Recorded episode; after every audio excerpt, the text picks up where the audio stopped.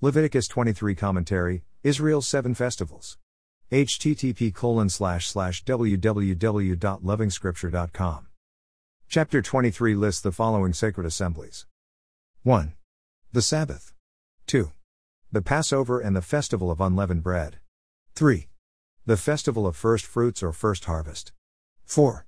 The Festival of Weeks or Festival of Harvest. 5. The Festival of Trumpets. 6. The Day of Atonement. 7. The Festival of Tabernacles, Festival of Shelters or Booths. First on the list of sacred assemblies is the Sabbath. It predates the fall of man in Genesis chapter 3. The Lord talks about Sabbath immediately after creation. It is actually part of creation. Sabbath at creation depicts rest in God's holy presence. It speaks of heavenly tranquility in the garden of rest and perfection. After the fall, Genesis 3, Sabbath is a missing piece. It is a rest that man longs for.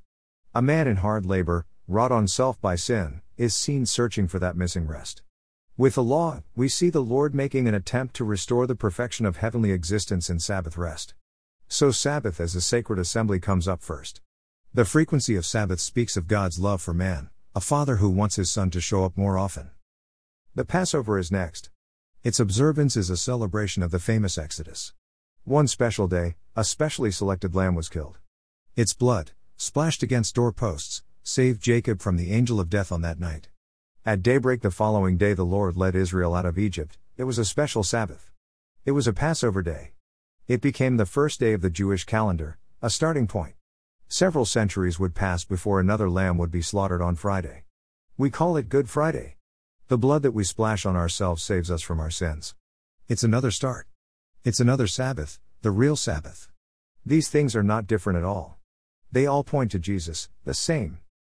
The festival of unleavened bread runs in parallel with the Passover meal. Or may be seen to start immediately after the Passover. The offering of the first fruits was both a celebration of the Lord's provisions as well as a show of gratitude. It was important for Israel to be reminded of the provider God. The Feast of Weeks and other feasts are listed.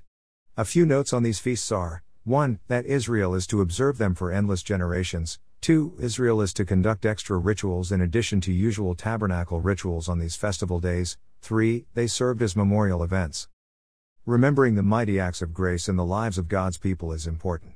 Symbols were set up and a command to observe them continuously, year after year, for endless generations, was put in place. It's for us.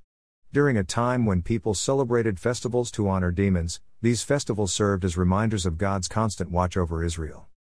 As you journey through Leviticus 23 and read of the command to perpetuate these activities, your mind is drawn to the life and ministry of the Lord Jesus Christ. The triumphant entry with people waving branches may remind you of one of these events. The Garden of Gethsemane experience may remind you of another garden of priests in existence. Yet you still cannot take your mind off another festival as you think of the disciples taking shelter under open skies while their Lord wrestled in prayer. More resources visit http www.bibleproject.com.